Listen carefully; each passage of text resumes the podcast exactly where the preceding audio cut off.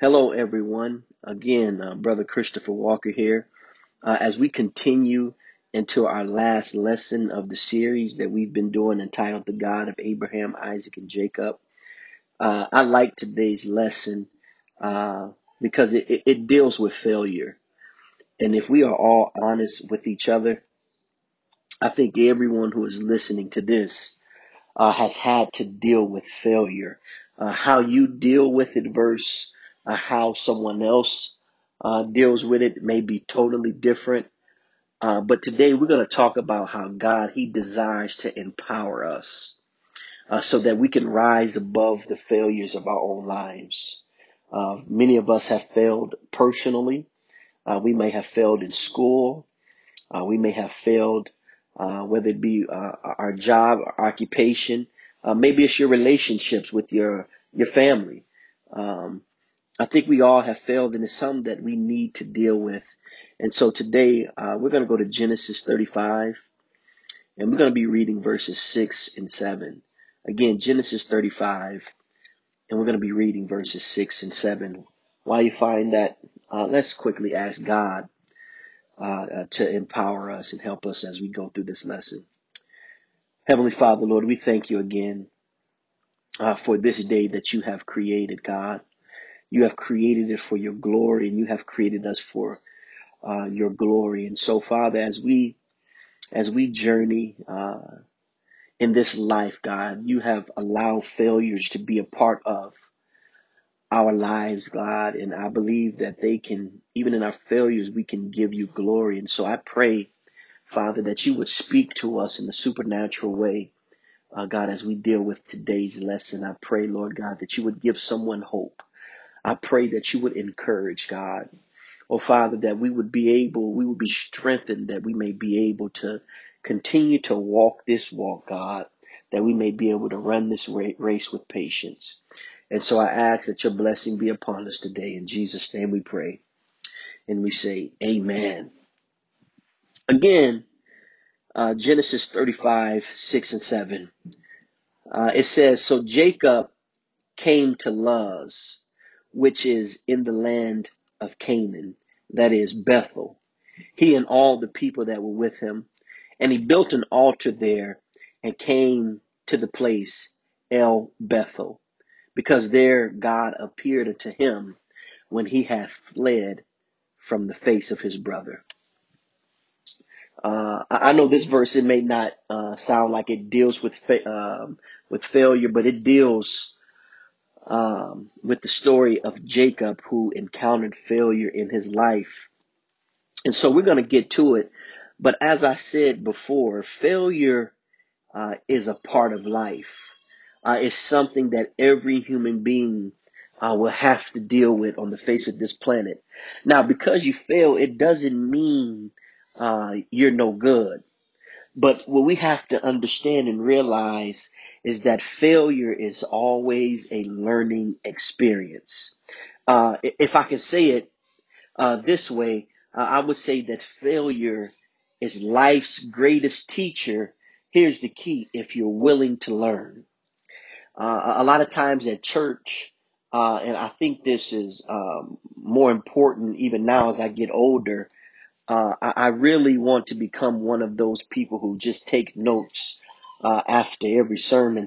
Not just to take notes, but here's the key, to go back and look over those things that the preacher may have been preaching about that I have written in my notes. I think when we fail in life, one of the best things we can do is go back and look, go back and re-examine. How did the failure happen? What circumstances, what caused it, because in doing so, that failure can become the greatest teacher that you will ever encounter in your entire life. And so again, failure is a part of life. How do you handle it? Jeremiah 8:4, listen what it says in the New Living Translation. It says, God, he said to Jeremiah, say to the people, this is what the Lord says. When people fall down, hey, don't they get up again? When they discover they're on the wrong road, don't they turn back? Again, this is a verse that I would like to reference to failure, because when we fail, we fall down, but you get back up. When people realize that they're going in the wrong direction, which can be a type of failure, because you're failing to make it to the destination that you want to arrive to.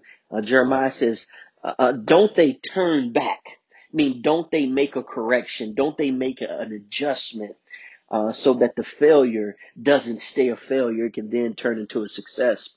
Proverbs 24:16, it says, for a just man falleth 7 times and riseth up again. Just because you put your faith in Jesus Christ does not mean you will encounter failure. I hate to even look at it like this, but even if you want to do a good thing and you want to start a church and you want people to get saved, if you are not careful, that church can possibly close down. You can fail to successfully start a church. You can fail to successfully lead people to God. And so we have to learn from our failures so that we can glorify God. Now, getting back to Jacob, Jacob left home because his brother had desired to kill him when the father had died. And so he left home. He took off. And part of the purpose was also to find him a wife. But as he gets to the land of Bethel, he finds that place as a place of rest.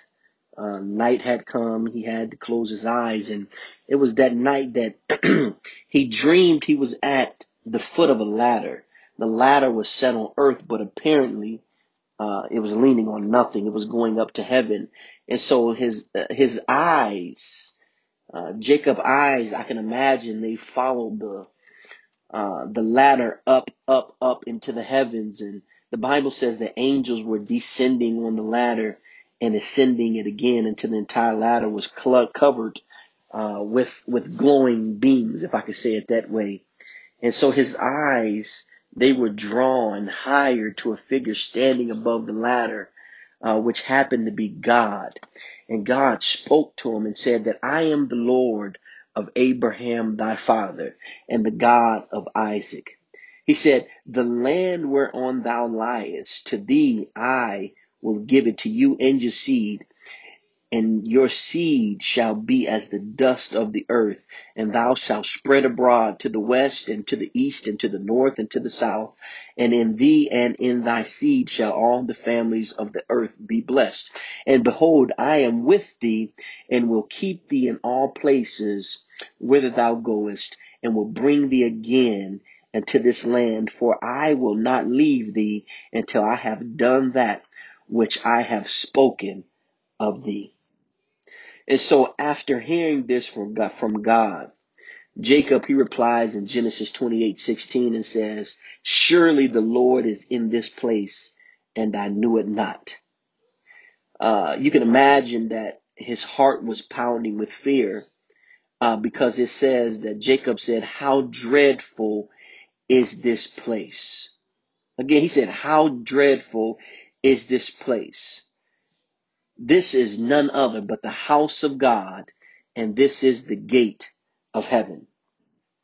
It was at this point that Jacob, he decided to make a covenant with God. And he said in Genesis 28, verses 20 through 22, if God will be with me and will keep me in this way that I go, and will give me bread to eat and raiment to put on, so that I can come again to my father's house in peace, then shall the Lord be my God, and this stone which I have set for a pillar shall be God's house. And of all that thou shalt give me, I surely give the 10th unto thee. Now, some of you may be asking, how in the world does this story relate to failure? And so, as we go, we have to go back from birth. Jacob, his life, it was colored with negative expectations. And some of you may be in the same situation from the day that you were born. When you were a child, it seemed like no one was optimistic about your life and what you would bring to this world.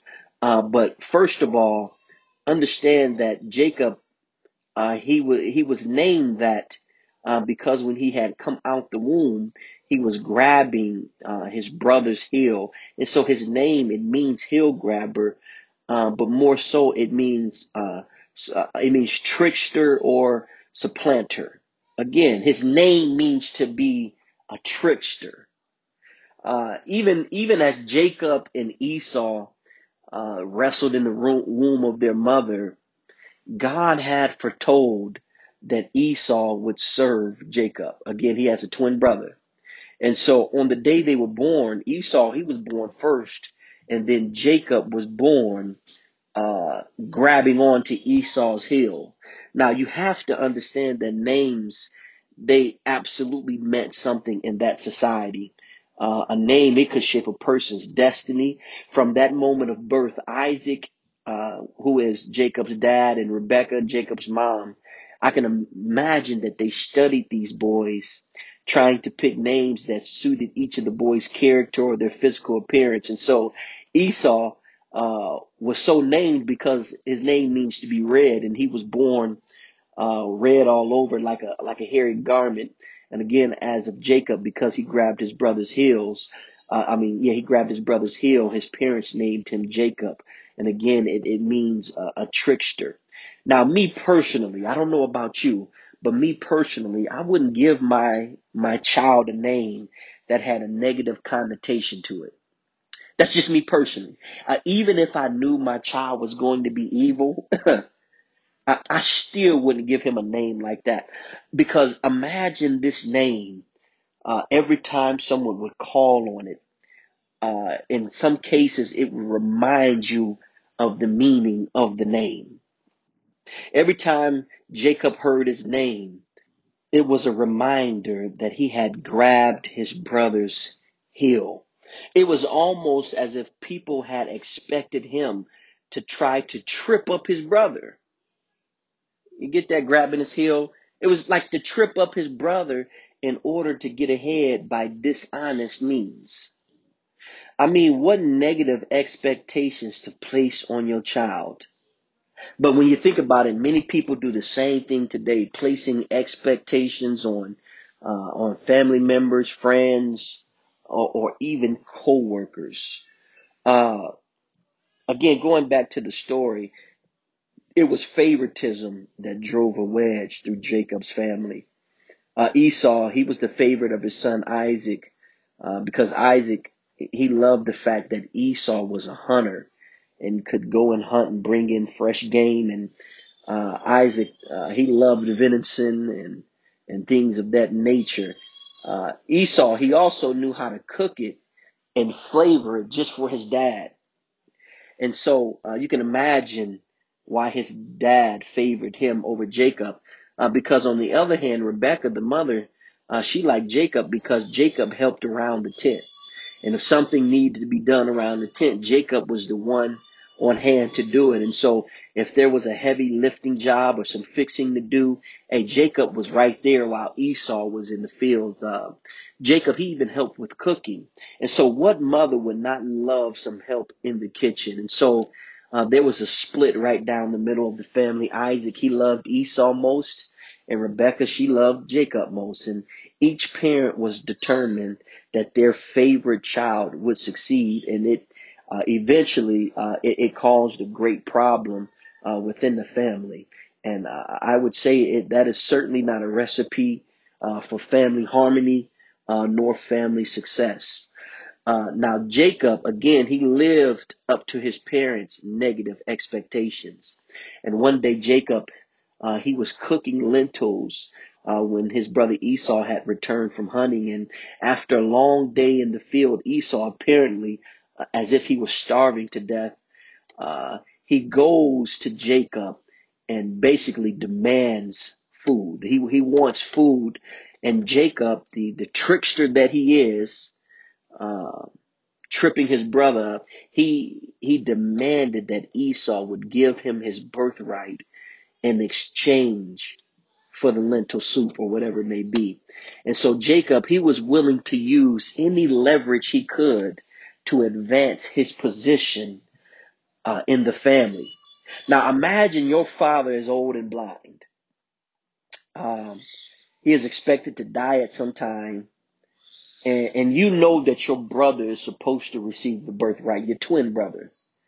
And so your blind dad, he calls for your older brother, who is a hunter, and asks him to go and kill one last deer to prepare the meal and to serve him the last meal.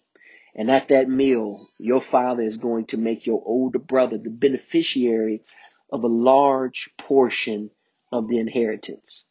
Now, when I say older brother, I'm only speaking maybe a few minutes older. Now, I can see Jacob making the case that he and his brother should split the inheritance right down the middle. But in reality, Jacob, he knew what tradition was. And tradition was this, that the firstborn, whether he was 10 years older, 5 years older, a year older, or even a minute older, the firstborn was almost always given the inheritance of his father. And with this in mind, Jacob, his mother, calls him, and together they form a plan to deceitfully take the birthright of Esau. Now, just for a second, I want you to put yourself in Jacob's shoes. Fearful. Imagine, he was probably fearful that he might get caught. But yet he tells his dad that he is his brother Esau. When you think about it, it's actually a pretty low move. But that's exactly what Jacob did. And, you know the story. He went through the whole thing and he received the blessing. And Esau, he came in and found out what had happened. Of course, he was furious. And he said in Genesis 27:36, he says, "Is not he rightly named Jacob? For he hath supplanted me these 2 times. He took away my birthright, and behold, now he hath taken away my blessing." That's in Genesis 27:36. Esau, he threw Jacob's name in his face. And as far as Esau was concerned, Jacob had done nothing but turn out as bad as everyone had always expected him to. It was almost like Jacob had lived to the expectation of his name. He lived up to that expectation. Have you ever lived up to the expectations, or should I say the negative expectations that someone else has placed on you? When you heard them say that you were going to be this or that you weren't going to do that, and then those things came true, I can imagine that if so, you would feel like a failure in that moment. It would probably make you upset, and you would want to prove them wrong, but in that moment, you would feel like a failure. And so, after this, again, Esau, he wanted to kill his brother. And so Jacob, he had to go. He had to run for his life. He went from comfort of the tent to literally using a stone pillow to sleep on. And maybe this was considered the rock bottom of Jacob's life. Listen, have you ever hit rock bottom? I remember in my life, the lowest part of my life. I remember it as if it was yesterday. It felt that all hope was taken away from me. And I'm sure many of us, when we think about that rock bottom of our life, you probably felt the same way. What I learned at that moment was that was the easiest place to give up, when I was at rock bottom, when it seemed like nothing was going how I wanted it to go. But as I said at the beginning of this message, this is a time to reevaluate life and to come up with a new game plan. And I thank God that in the midst of me being so depressed in my rock bottom at the lowest point of my life, I'm grateful that God was with me. Because I began to self-talk. I began to speak to myself. The Bible says that David encouraged himself. I began to speak to myself. And I remember hearing quotes about, hey, well, the good thing about being at rock bottom is, hey, the only way to go is up. And so I would say to myself, all right, you got this. You got to start over. But guess what? It's only going to be good from here. It's only going to get better. And so it took me a while. It wasn't something that was instant. But I remember walking in the rain. It was raining outside, pouring hard. And I remember people were trying to give me a ride, but I was just so depressed that I desired to just walk in the rain. And I walked all over Rock Island. I can't tell you how long I was walking, but it was that time by myself where I can just reevaluate things and ask myself, why am I here in life? And it's during that rock bottom season that I believe that God, he really gets your attention. And so there is good sometimes when you can hit rock bottom, because that's when God can talk to you the most. That's when you're most desperate to hear. And so God, he did the exact same thing to Jacob. God amazingly, at this, what I would call rock bottom stage, he gave Jacob a vision at Bethel, and offered him a covenant, which is the verse that we had read today. And as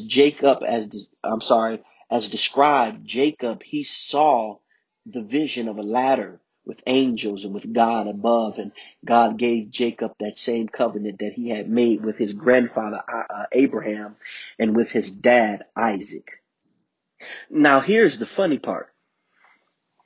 Because when God reveals himself to Jacob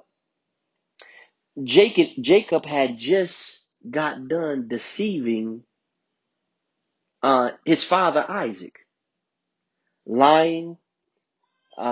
He put the animal, the lamb skin on himself so that he would feel furry like his brother Esau.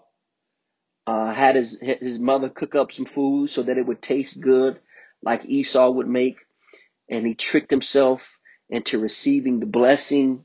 But yet we find that when he is at his lowest point, when he is running for his life, his dad is getting ready to die, he believes. His brother wants to kill him. He has to leave his mother. And at his lowest point, God shows up to him in a vision. Shows up to him in a vision. Now, I say this because why would God do that after he just deceived him? He just deceived his father, but yet God shows up. Now, I'm not saying that God, that he is going to just bless you when you're out here sinning. But what I'm saying is God knew that he was already going to bless Jacob, and he knew that Jacob was going to go through all of these things. He knew all of this, but yet God still decided to bless him. And I want to speak to somebody right now. Listen, you're going through a rough time in life and you've received prophecy. You know that God wanted you to do this and that God wanted you to do that. Listen, the position that you're in right now, God knew that you were going to be in that position, but yet he still spoke a future in your life for you to do something to bring glory to his name. Now, because you make mistakes does not mean that God is going to remove that reality from your life. Listen, it's up to you to do like Proverbs 24 says, for a righteous man falleth down 7 times, but he gets back up. And so I want to encourage somebody right now. You may feel like you're at rock's bottom and that nobody is on your side and that you're all by yourself. Well, I got good news for you, because Jacob was all by himself. But yet that was the time that God had spoke to him. It was when everything was bad. It wasn't when he was on the mountaintop, but it was when he was on the valley low. That's when God spoke to him. And so I want to encourage somebody right now as I get ready to end this message. Listen, this is the perfect situation for you to hear the voice of God. This is the perfect time, because God is not just the God of those people who obey his voice. He's just not the God of those people who go to church and who do this and do that. But God, he is the God of of your life, even when you fail, even when you may not be doing exactly what he wants you to do. His mercy and his grace, it far outweighs the things that you're doing in your life right now. And God, he still has a place and a thing for you to do. He still has it for you. And so I tell you right now, stand up. Listen, get up. Reevaluate your life.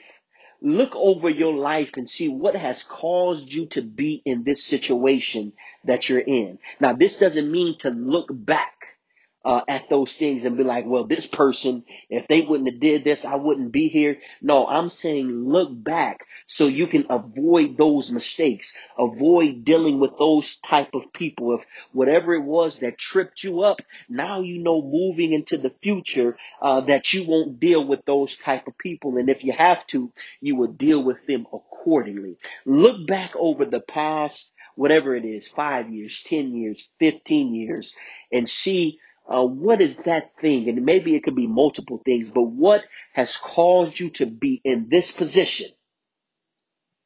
And now we avoid those things. Now we go about things a different way. Because in doing so, God will lift your head back up. And he will take you to the place that you belong. Listen, this is not the end. This is not the end. But this is the time that the light bulb has gone off.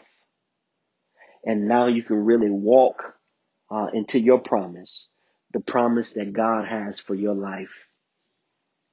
Again, don't give up. Listen, God, he is the God of failures, and he wants to use your failure to bring him glory. I said that right. He wants to use your failure. He wants to use your sin. He wants to use your downfalls to yet bring him glory, because that's just who he is. He can turn your situation around, that you can minister to people who are walking in your same shoes, doing exactly what you did, but he can use you to help them people not get to the point that you've gotten to. And if they do, he can use you to help them to help you bring them out of that pit. And so it's going to depend on you getting in the face of God and allowing God to speak to you, you hearing his voice.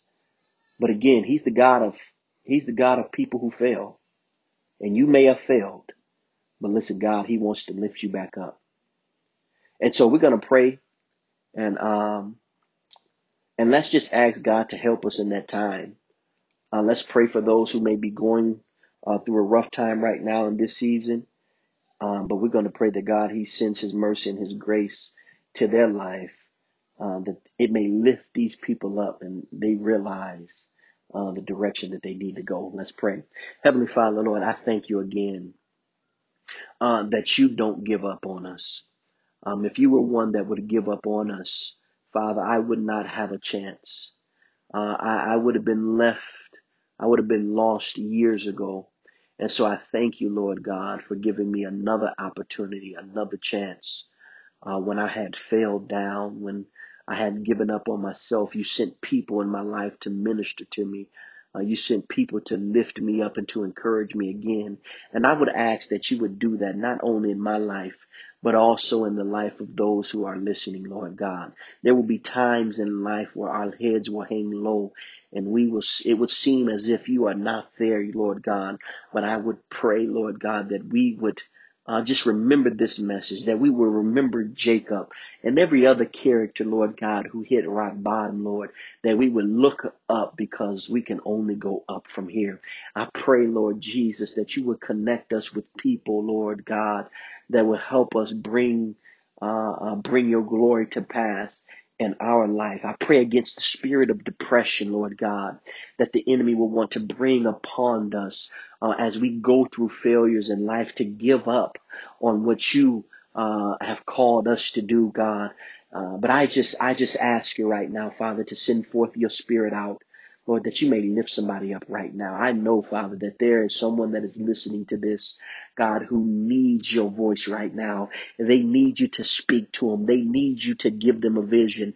And so I ask you and I intercede in the name of Jesus Christ, Lord God. Speak into their life. I pray, God, that arrangements wouldn't be made, Lord God, that they would run into the right people at the right time, God. Allow your spirit to flow and to move in their lives. I pray that you will cause the earth, Lord God, and cause creation, God, to readjust their schedules to meet this person, God, so that they don't give up on you, Lord, and glorify and make the devil happy. But I pray that they would be lifted up in this season, Lord God, in this season.